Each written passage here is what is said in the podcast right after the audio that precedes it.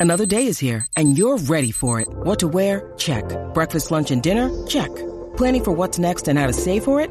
That's where Bank of America can help. For your financial to-dos, Bank of America has experts ready to help get you closer to your goals. Get started at one of our local financial centers or 24-7 in our mobile banking app. Find a location near you at bankofamerica.com slash talk to us. What would you like the power to do?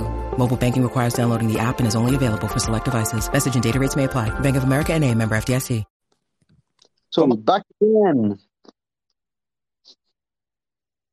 Hello? Can you hear me, Scott? I can now. Can you hear me now? Yes, so we are back on the podcast of 15th, talking about the, the river River Fwa in the center of Exactly. Congo. Exactly. It's probably taken. It was probably easier for you to get down the river than it was to get this podcast going. So we're having all sorts of problems today. So we were talking about the different environments uh, that you encountered, and to me, what's remarkable about that river is that there are so many different types of habitats in one river.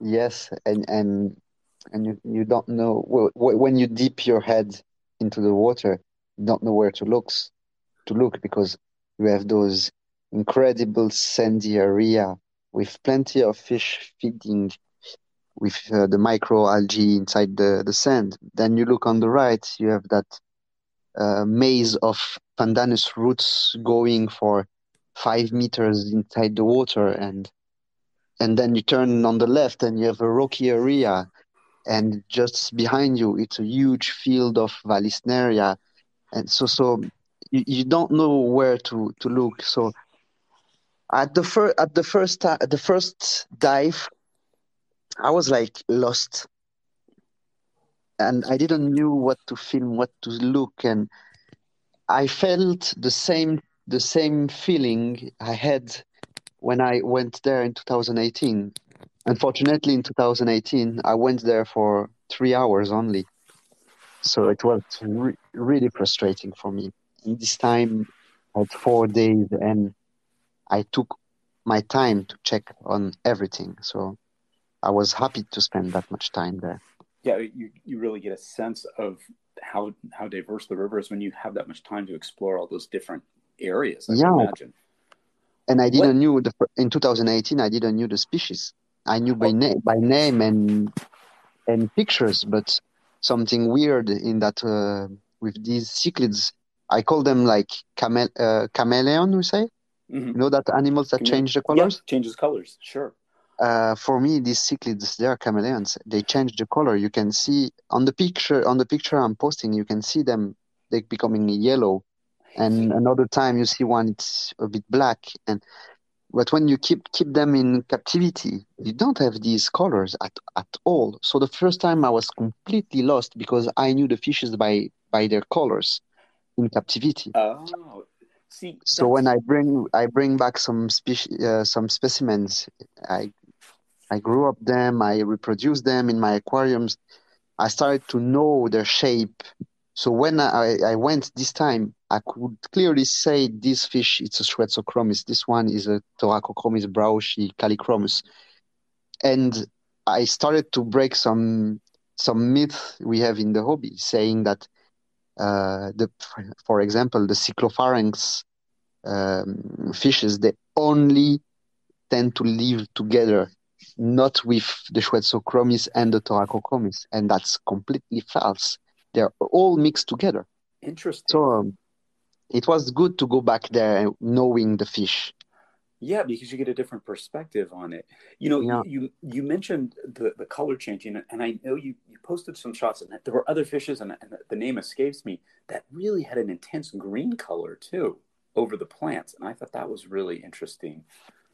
I think they they change first they change all of course like most of the the cichlids Mhm. uh, they change the color with their behavior. If they they are in the spawning period, they they go much intense color. But I think that in the River Fwa, when they are over those Vallisneria and Potamogeton, when they are like light green, they also change the color to light green for the cyclopharynx. And when you take the cyclopharynx you put uh, you see the cyclopharynx over the white sand. They're almost almost white. I'm gonna send you a picture. You're gonna yeah, see. I want to see that. That's interesting. And I was very the first time I was very confused. But when you know the shape of the fishes, you know that this is this species, this one, and you are astonished of the the color changing. What is the advantage? Are they ambush predators? Do they need to to camouflage themselves, or is it? Do you think it's some other adaptation? Or is it diet, or what do you think it is? We had we I'm I'm in a specialized specialized group of Facebook uh, for the Fwa cichlids, and we had that conversation with uh, Kim Pedersen, a Danish guy who I don't know if you know you know you know Kim. I've heard the name. Yes, yes. Um, he, he's keeping uh, cichlids since 2014. He knows them quite very well and and knows the Alpochrominin family very well. And we had that discussion because I told him when I saw the pictures of um, Heiko, Heiko Bleher of 94, Mhm. most of the fish had the bluish color. And he said that maybe there is change in their feeding of these algae. Maybe there is one algae that now is more prolific that gives these more yellow colors. But then I told him it's not it's not that because when you're looking at the fish over the sand, they become white. And so I don't really know if because there is there are no big predators. Um, Yeah, I mean, no one's preying on them, right? No, Birds- and there's no even- even- or even for the like that. birds, I don't know if the birds. I have not seen um in French we call that martin pêcheur. It's those small small birds that goes deep in the water. Oh, they right. They dive in the water to take the fish. I have not seen any, not any. No uh, fishing eagles, any, because I think it's too hard for them to fish there. The fish can see them from uh, from above. Even the fishermen, they they fish. They don't fish with uh, the cast nest. Nest, you know those Mhm. those nests that you throw. Right. I asked them why, and they told me we tried, but as, as soon we do a movement, all the fish goes goes away. So I don't know why they used to change this color when they are over the plants, inside the plants. They're they have the same colors, and I don't think it's for the predators. I used to think that, but I'm Right. it's not for that. That's The only predators I have seen is the polypterus, but okay, I've not seen 60 centimeters polypterus. The max one I've seen was 25. So you have a I fish that know. has no no real predators. That No, that's why there are so much way- fish. That's interesting. But now, what about the smaller fish? What what kind of smaller fish do you encounter in that in that habitat? And and are are there smaller fish, or is it primarily a larger fish habitat? And you mentioned the labeo, and those are pretty big, right? I mean, those are Mhm. sizable. Uh. I've not I've not seen a lot of uh, of small fish. The the one I've seen and encounter encounter was um, Epiplaty foyer oh, really? that is um, endemic to to the River Fwa, and I think it's not anymore in the hobby. So when I No, I've came back, so when I came back, uh, I have a friend here in France who is a Epiplaty fan, uh, a Kili a Kili fan. He told me, "Did you bring some?" I said no, and he was like really pissed off. He said, "No, Yeah. I asked you to bring some. We really yeah, I don't need." blame him. Uh, but I told him there is no problem. I will go back there, and don't be don't be so worried. They are not endangered because you dip the the nest around the plants, you take out, and there are plenty of it. oh, good. And I think they're not very they're, they're not very colorful and nice. I think it's just for the rarity of the fish that people Right. want to have Right. it. But isn't that the same with a lot of fish? I mean, so those of us that are really into some of these these types of fish, it's not always about the color. It's about the rarity. It's about where they're found. It's the story Exactly. behind them. You know, yeah, a lot of these killiefishes are kind of gray and not that interesting. But when you put them in the context of the environment, or if you do an aquarium that represents the environment, such as the River Fwa or these other niches in that environment, suddenly it becomes more interesting. hmm Exactly. Exactly. For those who are interested in do uh, River Fwa Biotop Aquarium.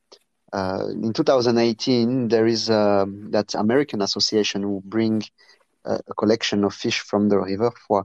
So there are contacts in the US to get these fish, but you need to have a huge aquarium, Yeah. at least at least for um, 120 gallons minimum.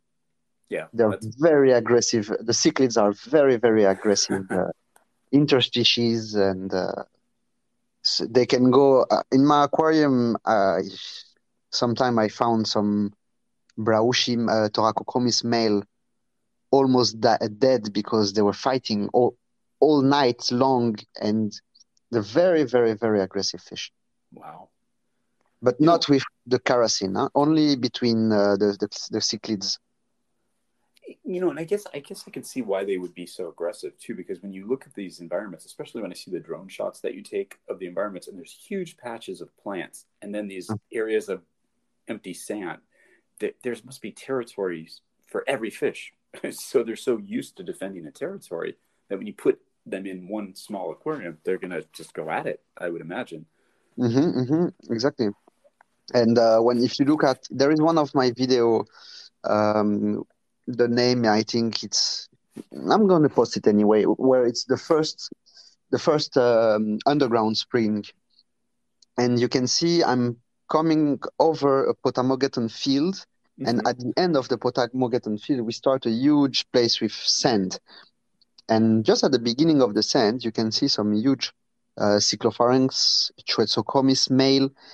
Uh, they are uh, in their territory and chasing all the other fish who comes, but there are too much fish, so they, at one moment they get they, they, they get tired and they just sit on the ground.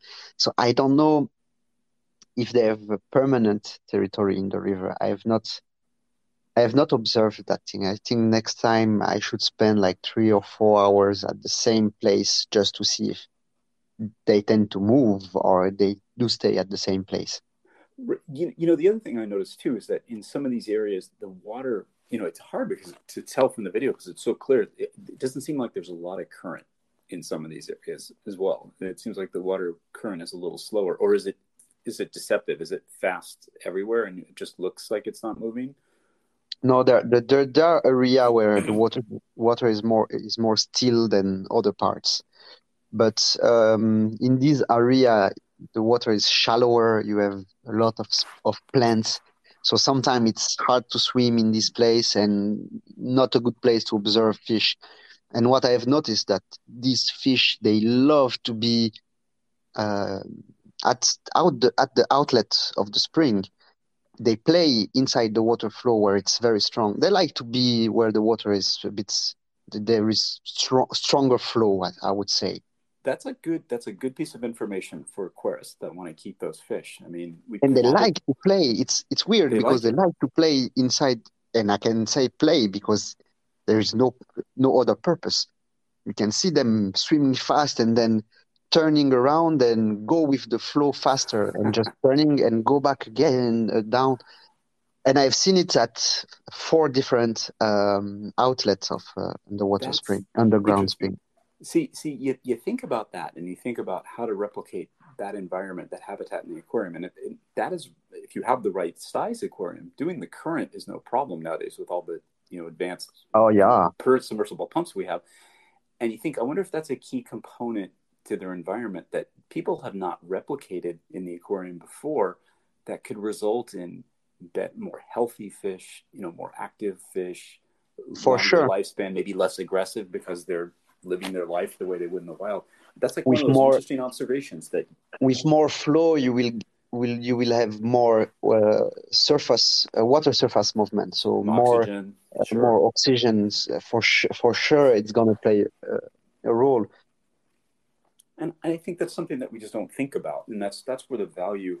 That's one of the things I've always enjoyed when we talk is that the value of field observations, you know, by someone that's also happens to to keep the fish in the aquarium, that's really valuable because we don't get that very often. A lot of times, what we get is just information from ichthyologists or explorers, and that's great, but there's no we can't relate to it. It's just a bunch of facts. But here you are, an aquarist who also explores these areas, going in there, making these observations, there's a lot of value to that.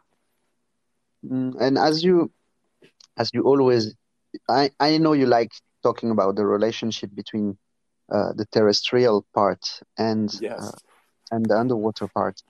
And for me, in River Fwa, there is a huge uh, correlation between these these two worlds. I Oh, like tell, to, tell me. to to call to call them uh, uh, two worlds because uh, around, if you have trees, you don't you have shade, and where where you have shade, you don't have plants. Right. And as I have noticed, the fish like to be on the sandy part, but just just near the plants. So if there is a, a danger, they go inside the plants. Sure.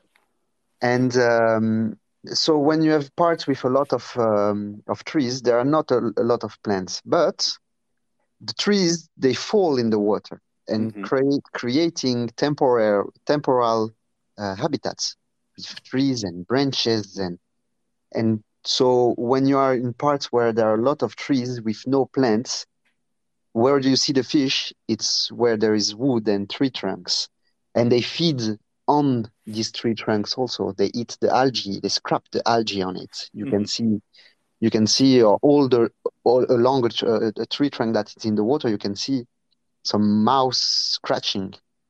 It's interesting. That is interesting. Do you do you see a lot of fallen trees in that part of the river? Is it is it, it are they Yeah, Yeah, the- to I see that, or is that something you see a lot? of?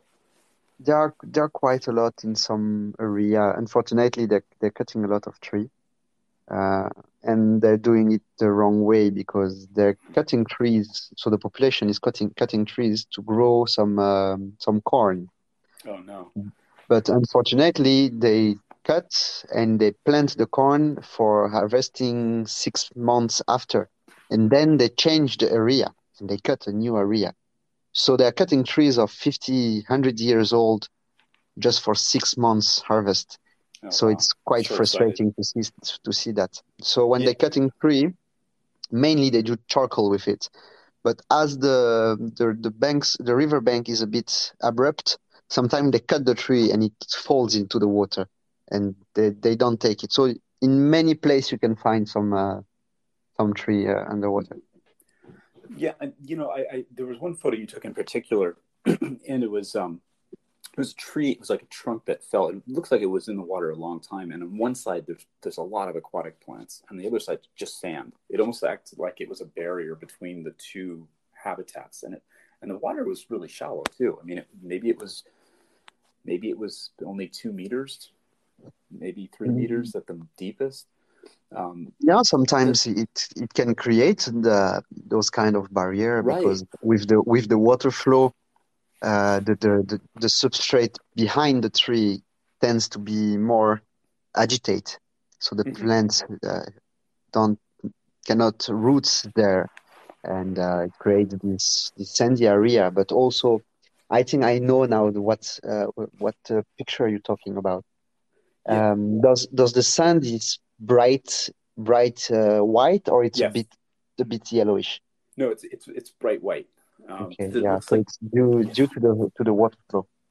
Yeah, yeah, and and um, just what what struck me as interesting is it, it literally acts like a barrier between these two, the, the sand and then there's the part where the plants are, and I thought that was kind of interesting.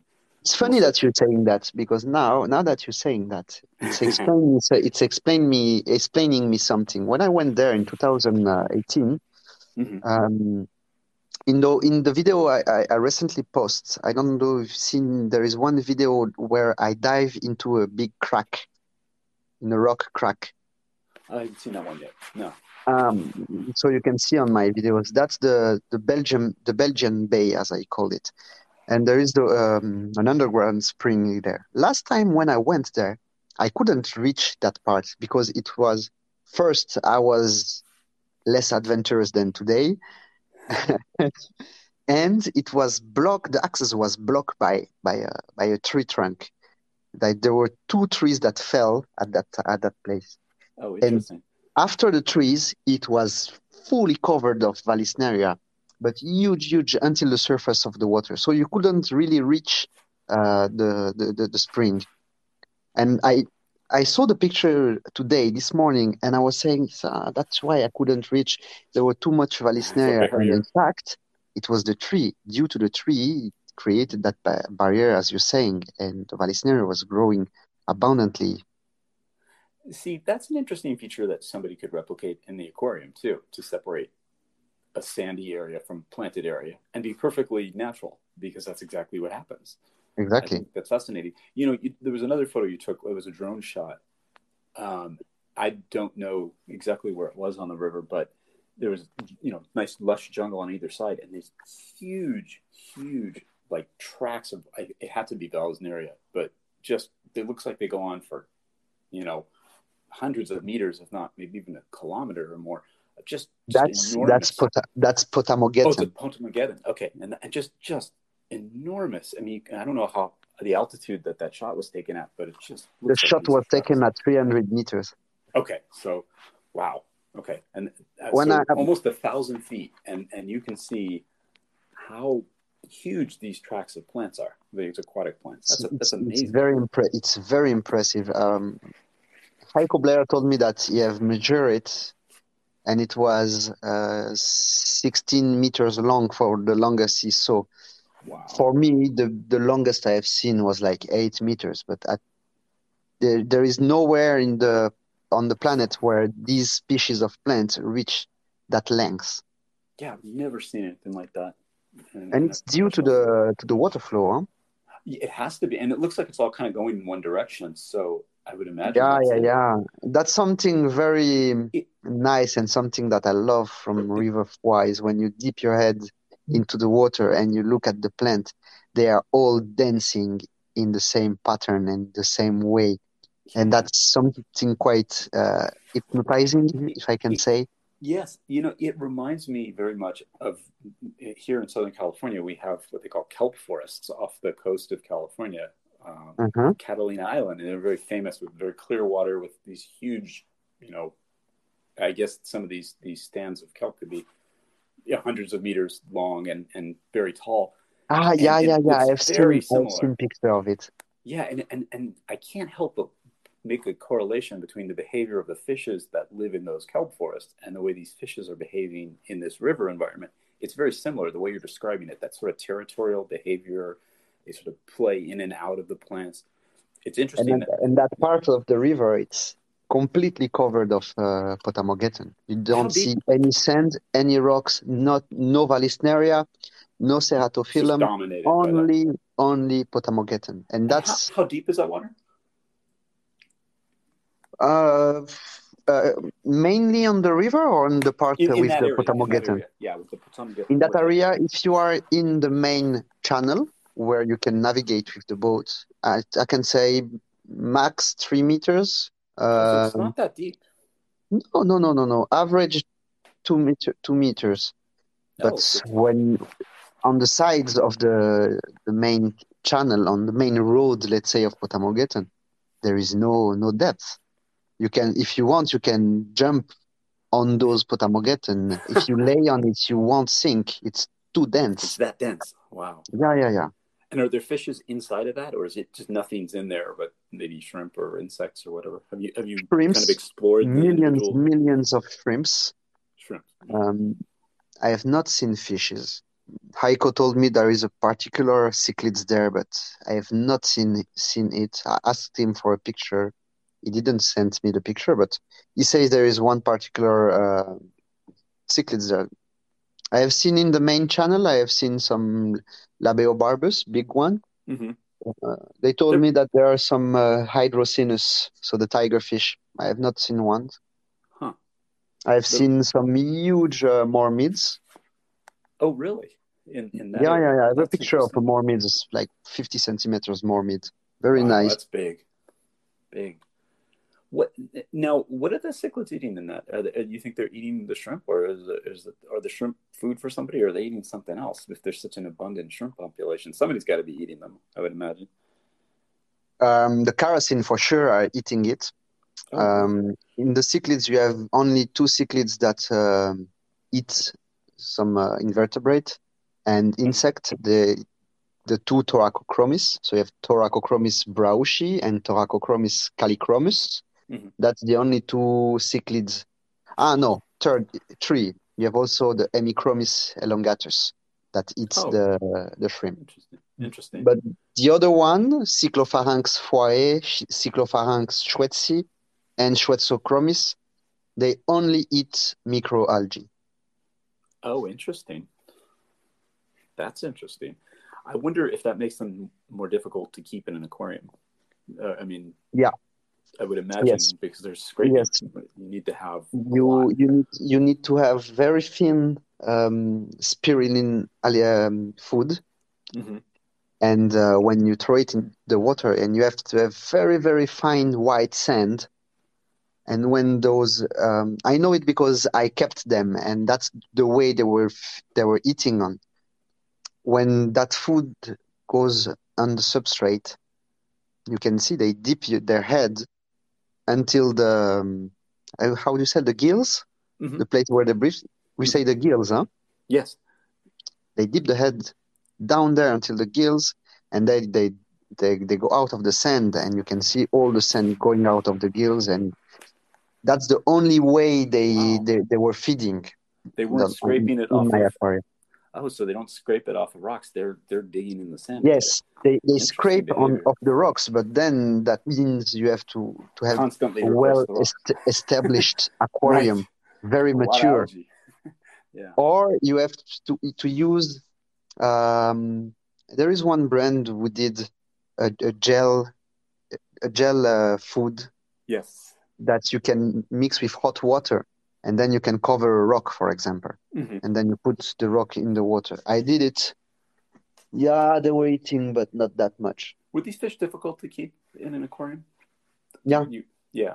Yeah. Yeah seem- yeah we we, we have um, so with that uh, Fwa cichlids community we have noticed that there are there are species that are more difficult to keep than others for example we we have all lost our uh, Thoracochromis everyone have lost them uh, i have i have one of them i used to have like 10 Wow. um, the Thoracochromis brauschi, there is no problem to keep them. They're quite strong. The Cyclopharynx, the one I tell you, I'm telling you that dip their heads in the sand. Mhm. Uh, they are they, they are hard fish to They keep. seem like they'd be They're not easy So fish. you, you think the main reason that people lose those fishes is dietary as opposed to environmental? Because the environment seems like you'd be able to More replicate that pretty easily, right? Yeah, I think it's the combination of the two. You have to have very rich oxygen water. Mhm. You have to have very fine sand. Um, feeding must be top quality. Um, and uh, we don't really know why we were You know- losing them like that. You know, I'd be fascinated to know, and I know it's something that maybe some other time on another trip you'd do this, but I'm curious about the water chemistry, like the the the redox. I'm curious what the pH is. I'm curious what the dissolved oxygen is. You know, it, it's got to be real high conductivity. A lot So this time we didn't. This time we didn't took any uh, measurement. Last time with Heiko we took some measurement, What but only only pH, temperature, and um, the the GH. Let's say do, you, do you alkalinity. recall? Do you recall what those readings were? Yeah, roughly? yeah, yeah. So it was um, for the pH. It was depending from the uh, weirdly depending from the area. Mhm. Uh, near near the the spring on the upper part, it was seven point seven Mhm. pH, Mhm. and when you were going on the down down, we have seven point four. So that's not a huge variation, No, but not at all. you can you we don't I don't know why there is this variation, but so it's in the GH. I don't remember if it was 14 or something like that, but it's there. There are a lot of uh, dissolve um, magnesium and calcare Well, yeah, because you have the calcareous substrate, right? I mean, yeah, yeah, it's it's it's a calcare. The the water come from calcare gal- galleries, right. so it and the temperature it's a it's a dream. It's 25 to 26 Oh, nice. degrees, so. Nice.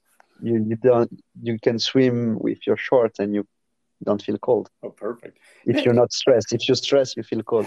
right. So it seems to me as an as an outsider who hasn't who's not as familiar with these fishes or that environment, it seems to me that the, the, the challenges were, were, probably dietary, like you said, uh, or maybe um, maybe maybe people aren't getting enough dissolved oxygen into the water. You know, maybe there's not. I, I would be curious to to measure you know the oxygen mean? because that's important. I think there are a lot of oxygen there. With those the, plants and the sunlight. The photosynthesis is is incredible. One one one funny thing, we were we were in a small bay with uh, with my friend my friend Frank. So just just for the record, Frank is uh, one of my, my best friend. We do dirt bike together. Mm-hmm. He's not fish. Uh, he, he never never kept fish in his whole life. he doesn't care about fish. he doesn't care about aquatic uh, biotopes. so he just went there because his father told him about the place, and I but also told him about the place like thousands of time. And right. so we were in a small bay, and he, he told me, "But Thomas, what? Why that? What? What is all those movement on the water surface? Is that insect? Is that?" And he said, "It's not raining." And it was like like drop of rain, mm-hmm. small rain coming. I said, I don't know. And then when I lose, I look closely. In fact, it was all the bubbles of the photosynthesis. Oh, interesting. It's incredible. It's like swimming in in sparkling in sparkling water, but it's right. oxygen and not uh, CO two. So now, the the water must be very oxygenated. Super oxygen. It must be near saturation. I mean, what's I, yeah, for, too is I wonder at sure. I wonder if there's a pH dip at night, like you'd see in an aquarium. You know, when it, when it's well lit and the plants are growing, they're photosynthesizing, right? So they're giving out the oxygen. And that's another point I should out, I measure. Like, depressed, right? Yeah, yeah. Maybe the water get more acidic due due to the higher CO two concentration during the, the night. So, so here's my thinking as a as a reef keeper. Here's how we overcome pH switches, pH shifts between day and night you have you inject uh, you inject oxygen in the water. Well, you do that, or or or you have a a sump, a filter underneath the uh-huh. tank where the water goes yeah. through, and you grow in the in the reef. You grow macroalgae, caulerpa, or something like that. But in a, a situation like this, you could grow potamogeton or whatever plant that you have that's fast growing, you grow it in a reverse lighting cycle from the tank. So, in other words, if you're mm-hmm. lighting the tank from 8 a.m. to 8 p.m., when that light goes out, the light below then, goes on. So yeah, yeah, yeah. I understand. So that you never have a loss of oxygen, never depress the the pH. I, I, am just throwing that out there. I'm wondering if that is also a key to these fish. There's a constant oxygenation, and the pH is stable. Maybe they're very sensitive to pH fluctuations, which they don't encounter in nature because there's so much photosynthesis going on. Mm-hmm, mm-hmm. Just a thought. Yeah, yeah. I never. That's a good point. I never thought about it. I, it just so that's a that's another excuse to go back there. right, right. You need to go back there now. You need to go back there with your test. Last, exactly. Last day I was talking with Frank, and he told me and get those get Thomas, we need. He told me you need we need to go back there. I said, yeah, but we said we will go back in 2023. No, no. He said, no, but that's too far. yeah, yeah, you got to go back this year. and one, one, one other point. Now that you're talking about the, um, just to come back on the feeding of the fish. Yeah. Um, for the people who want to do biotop of this this fish, it's very hard to keep plants because, in fact, I totally forgot to say they're eating uh, micro algae, but they're, they're also eating they're also eating Vallisneria. And uh, when I when I the first time in 2018 when I came back, of course at that time I was doing aquascaping. I was not doing biotop aquarium, so mm-hmm. I came back with a lot of Potamogeton, Ceratophyllum, and Vallisneria. I put it in my tank with full CO2 blast, but the next week they've eaten all the plants. so, That's a problem. yeah, so I did another another strategy is that I outside I had a, a, huge bucket outside and I put some substrate, water, a filter, and I was just growing some Vallisneria and some uh, Potamogeton mm-hmm. outside. So when they were eating, I was I was taking the and just replacing. But That's... at what time I started to get tired to do that. That's literally the only way to do it when you have a, a that's the only way. Or you have to put Anubias, but Anubias you don't encounter Anu- Anubia in the that environment. I was going to say, it sounds like you've only really encountered about three genera of plants in that entire area. So Yeah. it's not like you have a diversity of that. That's what's No. fascinating. You don't have a huge diversity of, you don't have a huge diversity in general in that area, right? You have a surprisingly limited number of species for such a large Mhm. area. Does that Yeah. strike you as unusual? Because the other areas of the Congo you're talking about, there's this huge diversity, but in the Fwa, Yes, you don't, and you don't find a, huge diversity. yeah, I think and maybe that's part of the reason for its success too of those of those organisms is that there isn't a ton of competition. There's not a ton of diversity. Maybe it just works, you know. And, Yeah, that's why you have huge quantity of fish. also, I think. And- also. and while the consequences are so great when man encroaches into that area and damages the habitat because they're not capable. These fishes probably evolutionarily don't have that ability to adapt to changes like other fishes, right? Because it seems like it's such a consistent environment, or maybe I'm wrong, but that again, that strikes me as an outsider. That's what I'm thinking. Um, I think they don't have at least as, as we don't touch the the, the river itself, Mhm. there is no problem in the environment. Even if, even if we cut all the trees around, um, the only problem you will encounter it's that's maybe some landsliding of sand. Yeah, that's what I think about. That's the only farming. problem. But Yeah. you know, when they cut the trees, as soon as they cut it, one month after, you have some small plants growing again. So it keeps it keeps the it's keeps the lush. sand in place. So at least lush if you don't touch, like for example, if they don't do a cement factory on the, the river, I don't think them there are going to be problems for these fish. That's fantastic.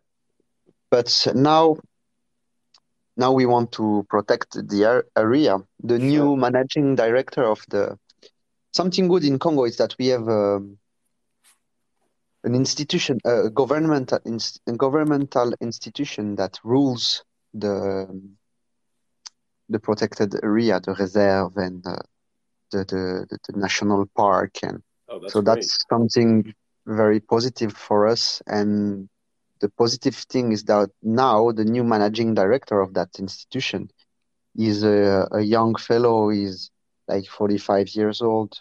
Um, he have studies in Belgium. He's very, a very clever, very nice guy. He knows my family since long time ago. He's a good friend of Frank Oh, terrific. and he helped us to go there. He gave us all the authorization, and even we have a small financial help from them to go there. Oh, and- fantastic.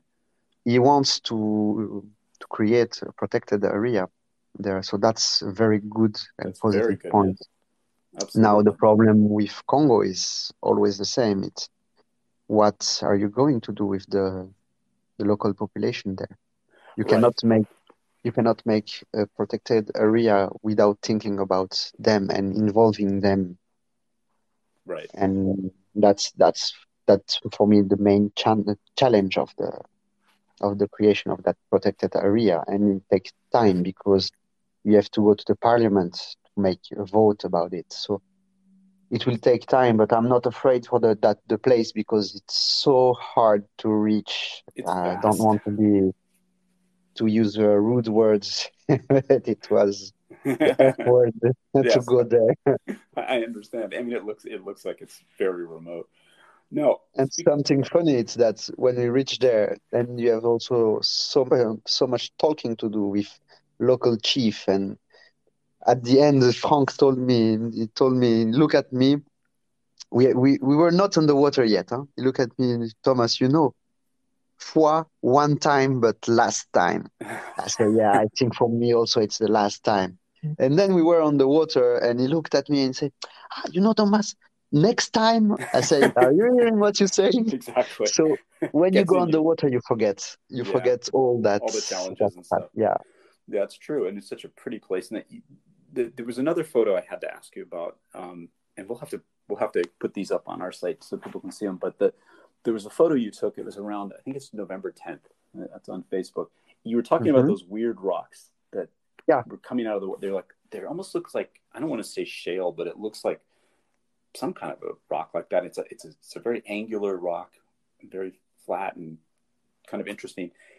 It, and it's it appears to be in very shallow water, and then you have the riverbank on either side. You can see some Mhm. ferns growing on one side and some other kind of palms or something on the other, growing into the water.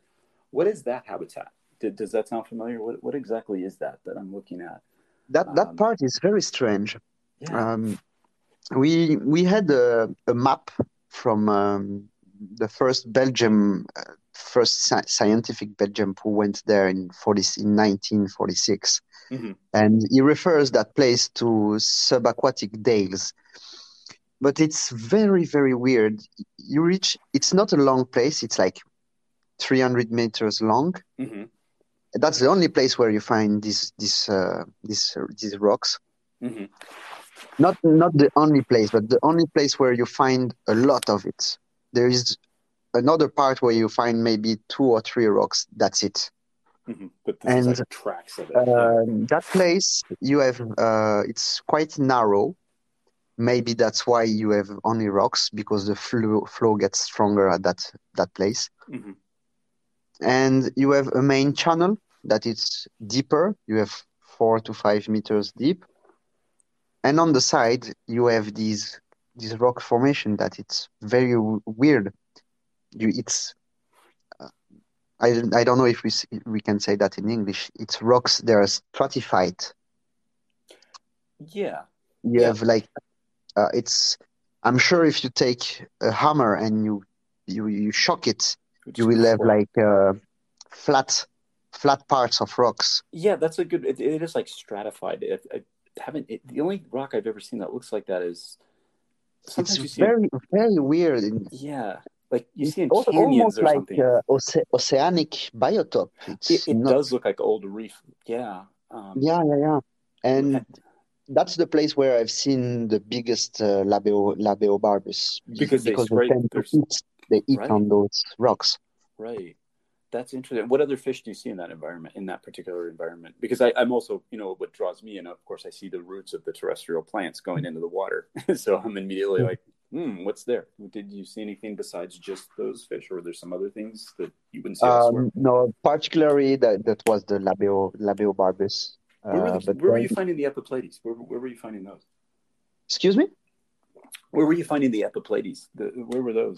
Were those in the, Uh, main the Epiplatys, uh, I, I searched for, for them in the, the Belgium Bay, Mhm. but I'm pretty sure that if you go um, on most part of the riverbank where there are uh, small plants growing, you will find in them. I have not tried to catch them on the lower part. I just tried on the Belgium Bay because I knew that I could find them there because I found them there in 2018 there. Mhm. Um, But- there are plenty, so I think along the river you can find some. because this, this area with the rocks is really interesting. It's a really interesting looking habitat. I don't know if you went on my YouTube channel, but on my YouTube channel I put uh, a video of only that that uh, rocky part. Oh, I have to I have to look at that one. I have not seen that video yet. No, because I, I think that's just I've never seen anything like that. The cool the cool different. thing of, that river is that you can just jump into the water. You leave the the boat on behind you, and you just jump into the water and you drift and snorkel by drifting. Oh, That's nice. something very cool. That is nice. And the worst thing that happened to me there is that I reached the River Fwa after talking with all the chief and two. We were we now ready to go in the, into the water. I start to to to look for my my mask, my underwater goggles. Oh no, you didn't have them. I forgot it on my on my office in Kinshasa. Oh no. but you still managed to get some good pictures without. Knowing what you were and I looking at. I was so pissed off. I wanted Oh, to be cry. And Frank Yeah, that's that's Frank looked at me, took his mask, and threw it at me. I say, "How can you do that? That's the the, The most important uh, material you needed of the expedition. That was that." It's not like you can go to a local store and grab one. yeah. So we kept changing. I was going in the water. He gave me the mask, and then he goes in the water. I gave him the mask. So oh, it that's was good. We took turns. At least we we could see, but we didn't enjoy together. That's right. what That's that's too a bit sad.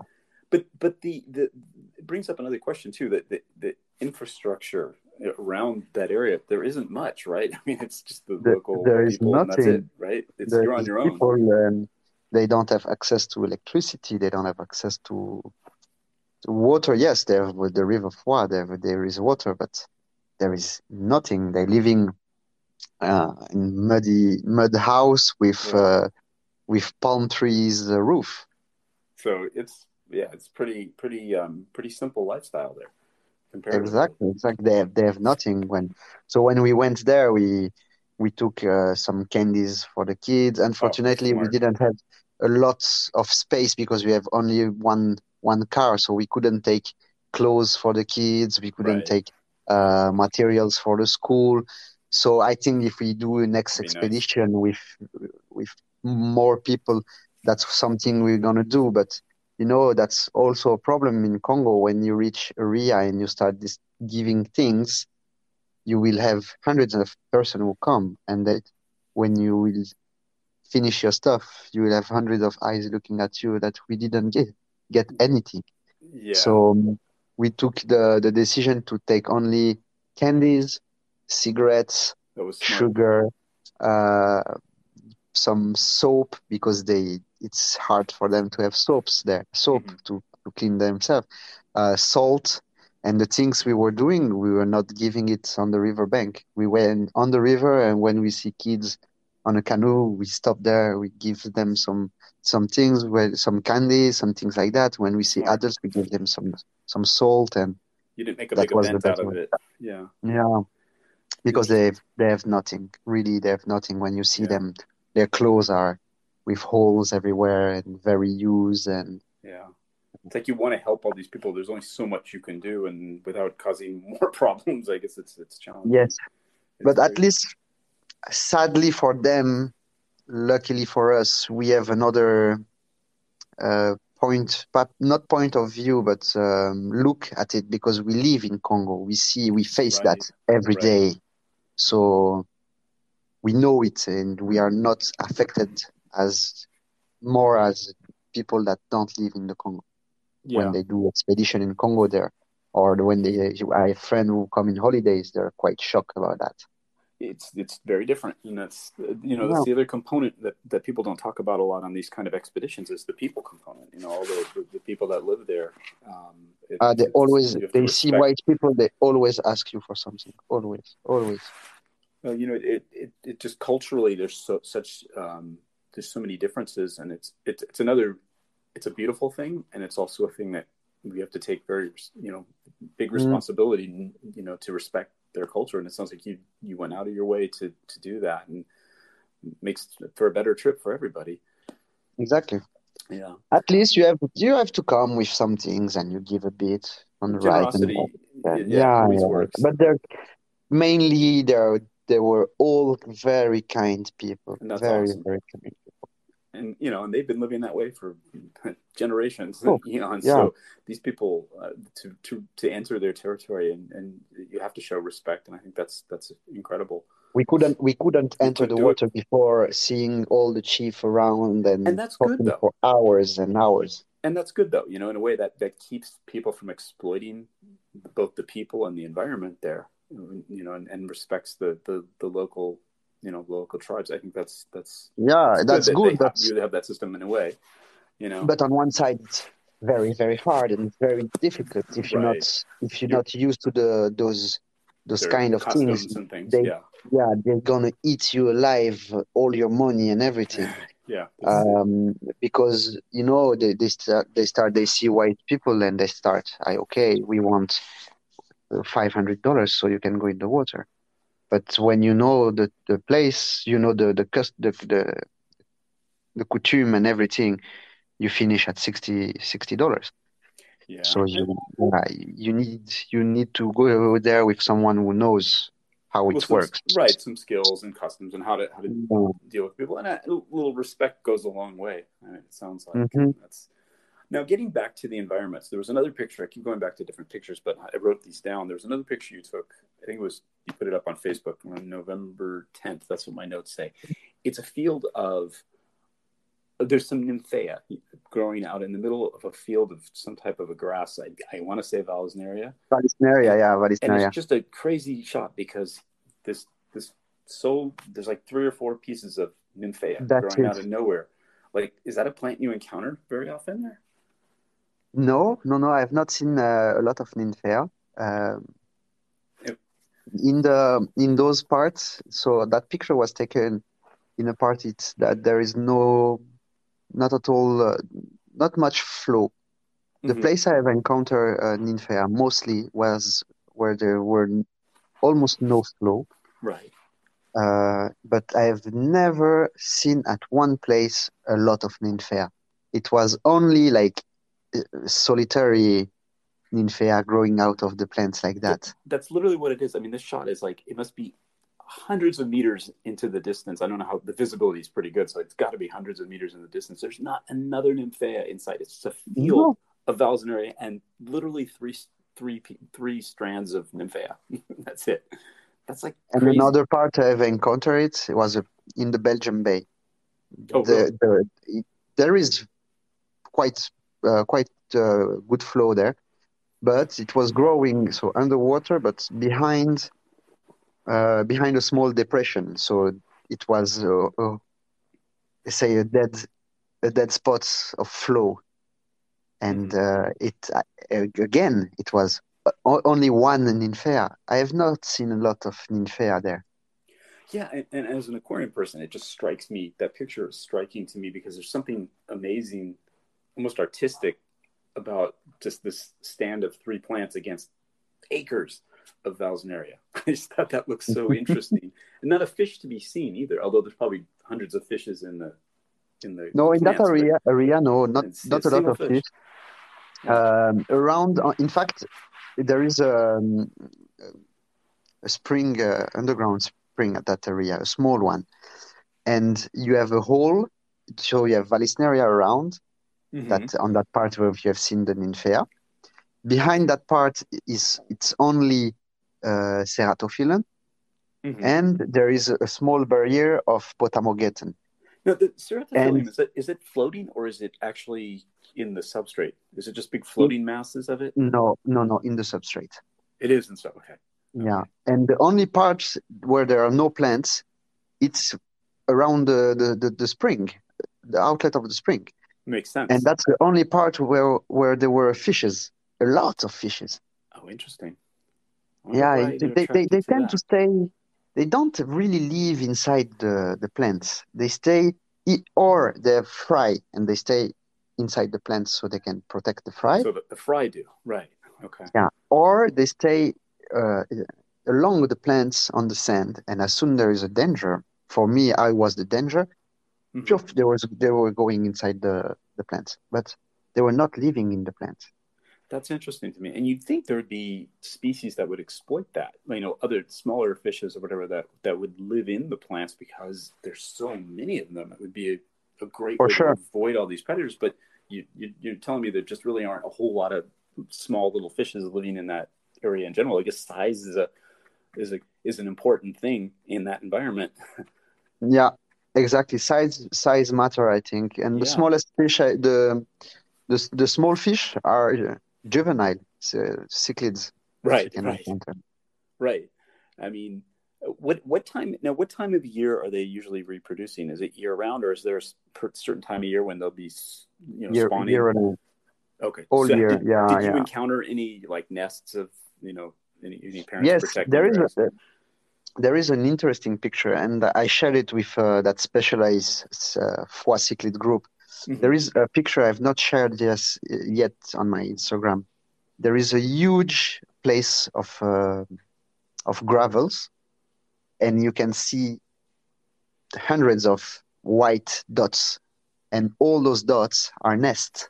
Where it, and I swam, I swim over, and I kept very steady, and I could see some cyclopharynx doing those uh, Haplochromini. You know the, those haplochromis uh, they do with their their anal fins Yeah. with the yeah they were there and doing that so the females came to take the the the the, the, the semens of the the male Yeah. yeah. and so it Like was spawning dance. Yeah. yeah it, it was interesting to see that there is a huge field with hundreds of of nests and and also along the plants on the sandy area you can see also those these nets but they they spawn all year all, all year and i've Oh. seen that also in my aquarium Oh, that's interesting. So there's not a, a special spawning season.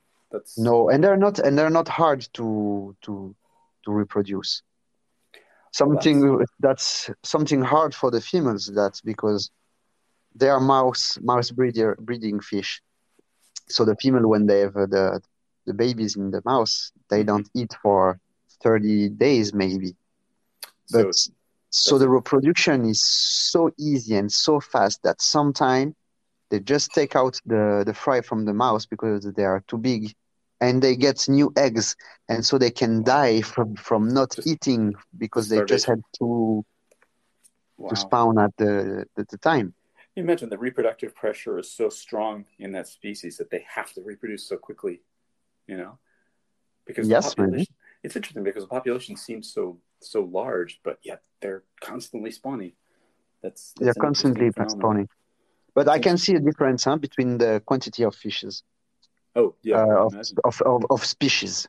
For for example, the main the main species, species cichlid species we can see it's Cyclopharynx. For me, eighty percent of the, the the cichlids are Cyclopharynx, Oh, interesting. and then you have uh, maybe a ten percent of Brauschi. Then you have five percent of Callichromus and five percent of uh, of uh. And Hemichromis can be very huge.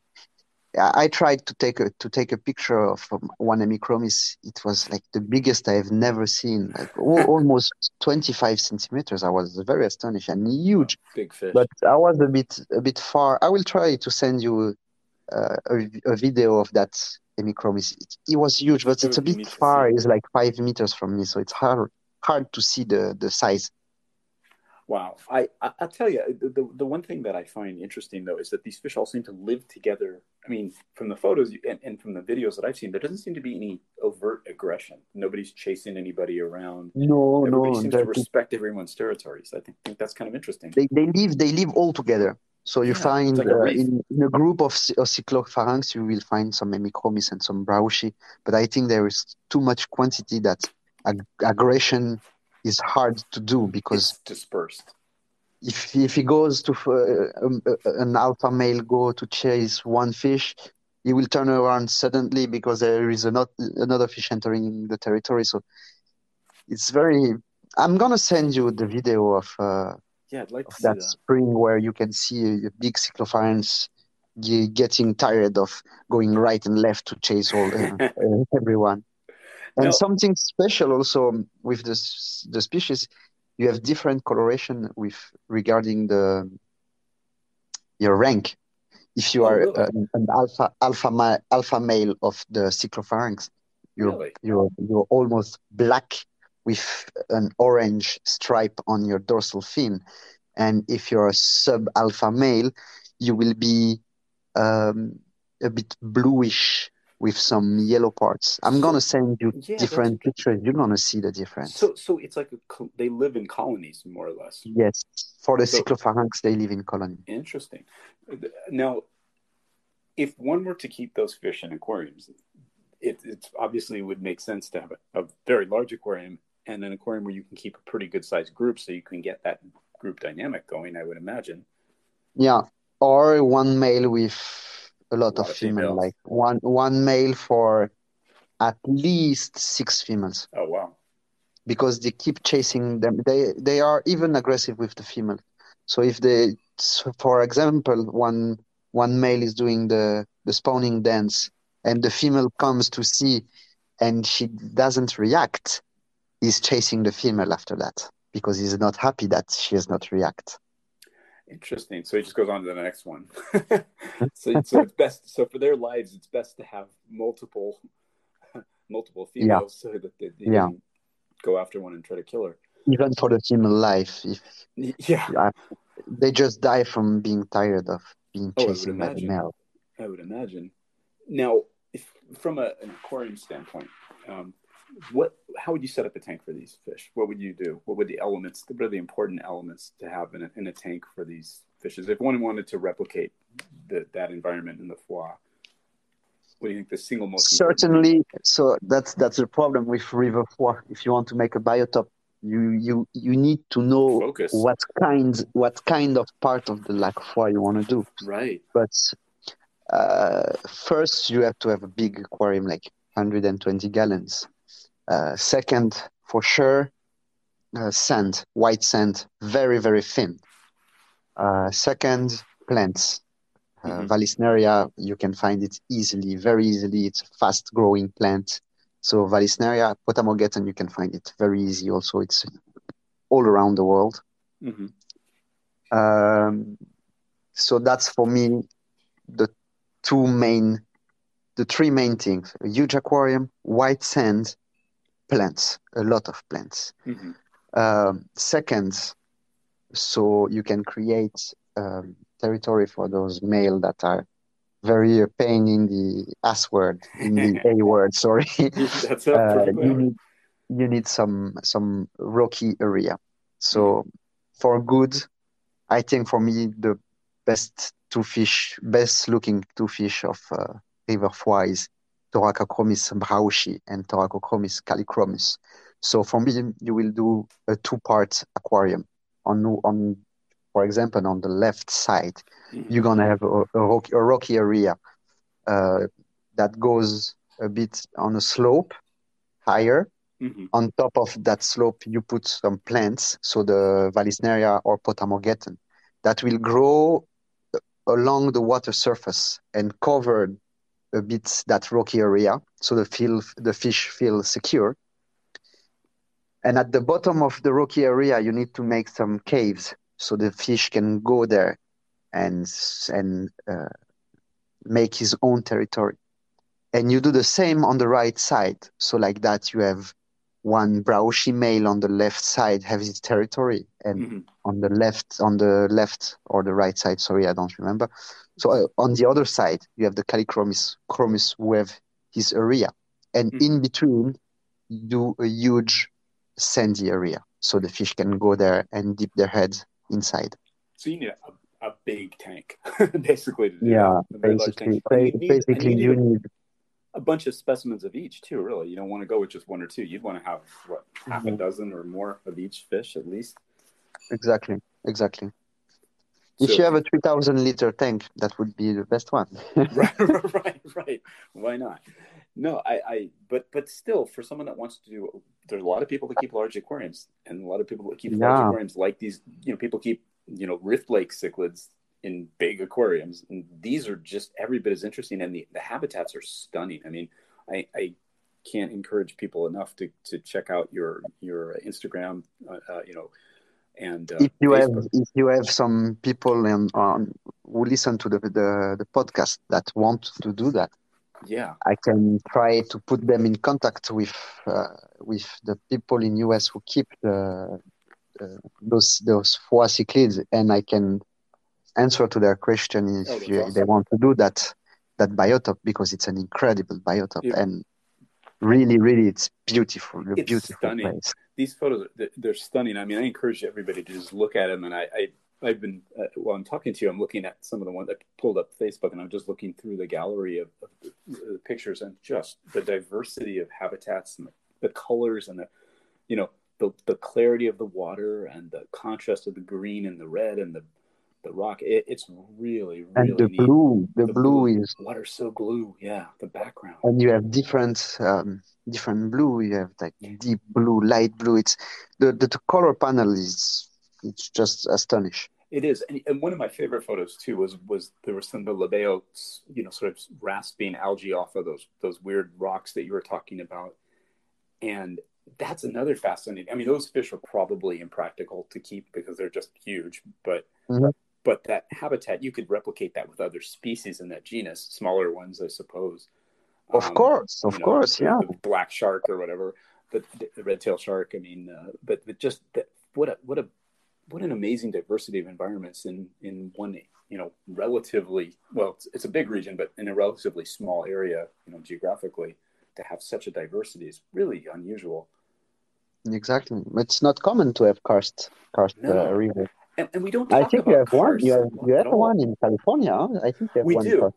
we do, um, and and there's a few in, uh, in North. There's a few in North America. There's some in uh, Yeah, in Florida, the most In Florida? most known one. Yeah. Yeah, in Florida, there's a few, um, and they're they're they're talk about a habitat that that is almost never replicated by aquarists. I mean, just we just know very little about them uh, from an aquarium standpoint. When, when the reality is, there's so many fishes, interesting fishes that come from these habitats, and they're they're Mhm. really interesting to replicate. From a water chemistry perspective, it, these are te- And also, I think like simple. most most of the aquarists, they like to to have a crystal clear aquarium yes, with because with hard alkaline you, water. you you and I and most of your members like black water aquarium. Dirt, But water, but we like it If all. you enter, if you enter, for example, in a restaurant and you see a black water aquarium, for the one who doesn't know that niche of uh, of, of the of the hobby, you say, Right. "But what, that aquarium Dirty is tank." disgusting. It's dirty." and so Exactly.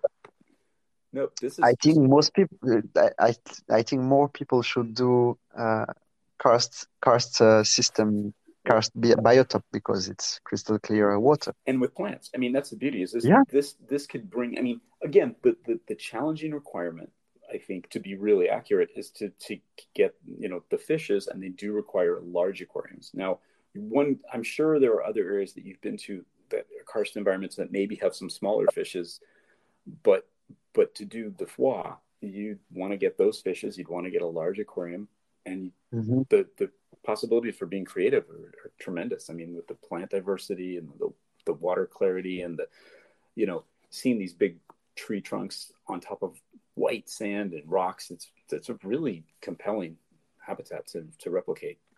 Exactly, it's very appealing uh, to repeat to replicate. There's I so will much- send you. I, I don't know if I still have some pictures of my my first uh, like aquascape biotop of Fwa because like it was more more access access access to to to to to aquascaping at that time. I was doing aquascaping, so Mhm. I put it. I arranged the, you, had a pla- different, the plants a and different right. You probably had a different mindset when you put it together. yes, that before More artistic. I was more focused on the artistic part. Right. Now I know if I'm doing a Fwa aquarium, I won't do it the the same way I did the first aquarium It- because I did it with the, without doing the the territory part for Right. each species and The- things like that. It was more artistic. The, the And, irony, uh, the, the irony, though, is is is the, doing it the, the correct way for, for the fishes, the territory, respecting the territories and so much, is artistic. I mean, it comes with a, it Yes, yes, really you artistic can- look. Yeah, Of course, you can do it artistically. yeah, You just have to know how to compose. Na- nature is the best aqu- aquascaper. That's you what look I to always nature, you're gonna see it. yep. She's been doing it for a long time. It's it's fantastic. Um, Tomas, we're, this is this is I kept you a little longer than I said I would, but I knew we had a few starts and, and finishes. Um, I'd love to have you on again, of course, because we we have all these plenty of things to talk about all the time. Um, Yeah. but I think we should probably wrap this one up uh, today, and let's try this. Mm-hmm. Let's talk. Try talking about some this again in the future because I'm sure there's going to be a lot of questions, and when we get those photos out, people are going to really want to hear more. They'll probably have more interesting questions to ask you, so you might get a and lot they of can they can come on my Instagram uh, to ask me. I'm I'm sure you're gonna share the name of my yes, page. And, Congo Nature Photography. You just if you're not subscribing to this already, you have to. I mean, Tomas's pictures are just amazing and Thank you. inspiring in every way. We've you know been using those photos as inspiration for a lot of projects, and so uh, I think you have a pretty good following already. By the way, I mean you've you've had uh, yeah, yeah. um, I re- I I'm quite happy because I reached um, 1,500 uh, followers, so I'm I'm happy about more. that. No, there'll be many more. I mean, hope. I hope. Oh, these no th- this last batch of photos the, the one the latest batch that you've been putting up it's just every day there's just you know i see in my feed i'm like wow each picture is better than the next so there's so much inspiration from each one of these photos if you're really when you have more and more followers, you need to be more and more right uh, more Yeah. and better pictures and things like that. And now, just to let you know, because you you are the one who pushed me to do that. So I have I created a monster. so I have a good news to to t- to tell you. You are the first one, so I'm Oh. you have you, you have the exclusivity on the podcast to- for that. I'm glad. the the institution that I told you that uh, rules the the conservation in Congo. So the name is ICCN, Institut Congolais pour la Conservation de la Nature. They just created um, a new department called Unité Spéciale de Recherche et de Découverte. So special Oh. units of uh, research and Great. discovery. And we are the two members. It's Frank and I. So they're gonna Oh, finance fantastic. us. So we can we're going to do multiple expedition Oh, during the year to discover new aquatic place. So you're gonna have new pictures, I think, Oh, and incredible footage. That's that's exciting news because that's you know that's again what fuels the interest of so many people in the hobby right now is seeing these wild habitats and Yeah. just and and the perspective you bring. I don't know if it's intentional or not. I think we talked about this before, but the photos you take, I know you don't you can't compose the photo like you'd like No. to, but it just but just the the the shot selection that you take has made it so that you can look at this and say, I could see an aquarium set up like this. And I think that's a really important thing. You bring the aquarist's eye to this thing. So it's it's going to be interesting as you go on more and more of these expeditions, especially Yes. with the blessing of the government. That's even better. You'll That's be able to better. create these inspiring photos. And and what is the old expression that we we we protect what we know, and so more people becoming aware of these are going to it's going to provide more inspiration for people to replicate and talk about and you I hope so because for these habitats. We know we we know Amazonia, but we don't really know Congo. It's so I so hope that. I'm gonna be, be part of the the discover of uh, aquatic Well- habitats of the Congo. Well, can I tell you, since we've been talking, um, and this is what the third, I think the second or third podcast we've done together, The second, the second one. Okay, the, people have have told me, oh, I'm going to do a Congo tank. I'm going to do an African tank. There, there's a thirst for knowledge for that area that there wasn't that I That's didn't notice know. before. There, there's an uptick, and I get uh, even in with botanicals and you know the things that people purchase from us. They there's they say I'm setting up a Congo themed aquarium. Um, you know, please select things that you think would work or whatever. So we're starting to see an interest in that area. Um, I hope great. they're gonna have the material coming from Congo soon. Yes, they will. yes, they will. It's a little teaser there. But yes, that's going to be extremely exciting. And again, what you also mentioned is the availability of these plants. They're very common in the aquarium hobby. So the plants are there. And then with the Mhm. materials and now this inspiration and information, it's a really good time. And it and it's it's been way a very long time in coming that the the African environments in general, but particularly the Congo, um, are getting the attention that they deserve from the aquarium hobby because they, they just haven't, you know, for, for Yeah, yeah, decades. yeah, exactly. They're just because I think nobody's really been documenting it.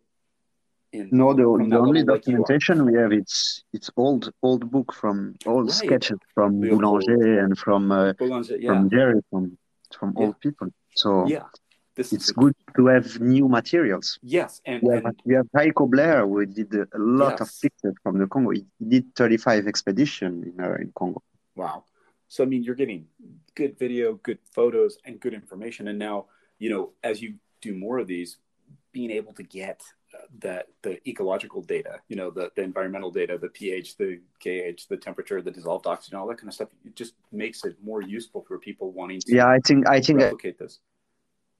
on that side, more ta taking more measurement and things. I think like it would that. be worth it because then you can marry the aesthetics with the function and. Um, Okay, so I'm ordering now is the a chemical stationery. I'm stationery. costing you money. make, you spend money.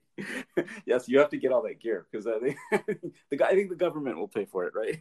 Yeah, yeah, I think good. I they think they're gonna. Actually, that's good. I will They're ask them.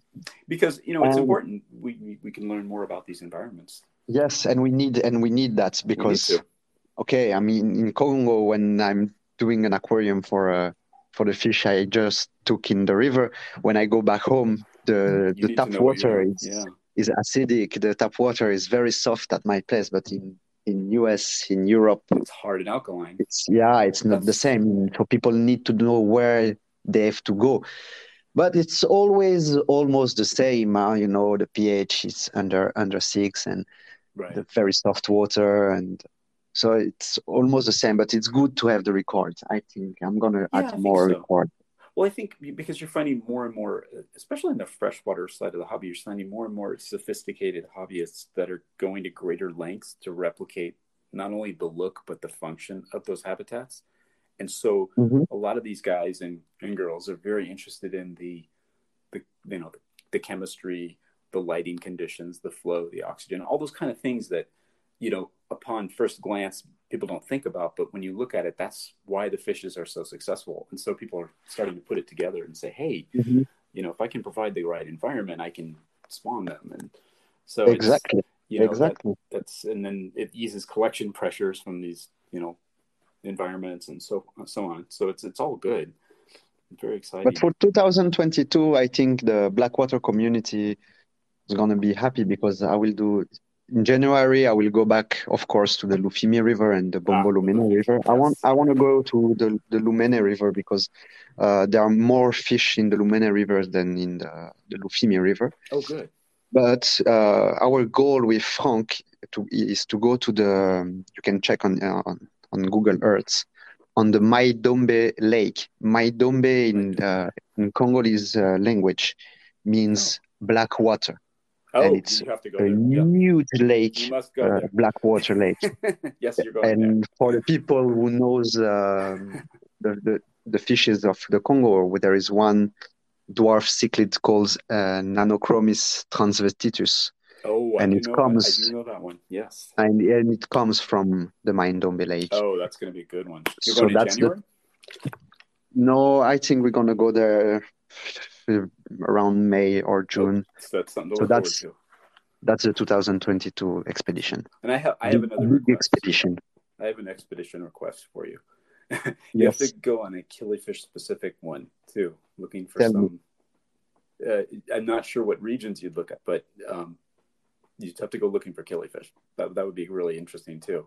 You know, looking at some of those weird environments, the you know temporal pools and you know place little Yeah, streams. yeah, yeah, like yeah. that. For temporary people would love pools, most most of, of it it's in the in the equatorial forest.